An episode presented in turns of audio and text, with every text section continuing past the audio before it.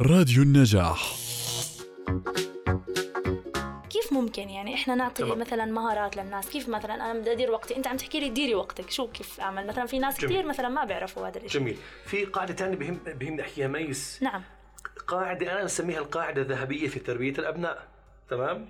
نعم. هي بتحكي القاعدة فاقد الشيء لا يعطيه. أكيد طبعا. فإذا الأم والأب مهما حاولوا قدمنا لهم حلول وهم لا يديرون وقتهم بشكل صحيح، اعتقادي راح يطلع الابن برضو في ضعف كبير في إدارة الوقت.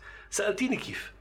الأمور السهلة الحياتية إحنا نقسمها لأشياء موجودة بحياتنا أصلاً، وبعدين في أشياء إحنا من داخلها حياتنا.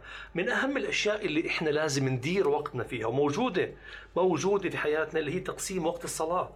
الصلاة نعم. الخمسة وأوقاتها كثير حل مشكلة إدارة الوقت. يعني أعطيك مثال. نعم. يا أخي أنا ما معي وقت أجلس مع أولادي.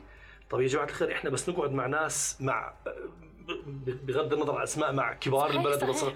نعم. بقول لهم يا جماعة الخير على صلاة الفجر لو بدينا يومنا بقعد على الأقل ساعة مع أولادي، بفطر معهم، بت بتناقش معهم.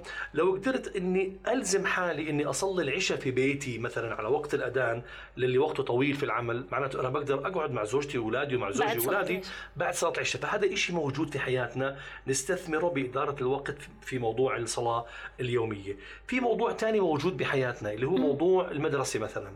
المدرسة مرتب وقتها لحالها، إنه لازم نصحى في وقت معين، نروح المدرسة بوقت معين، نرجع لوقت معين.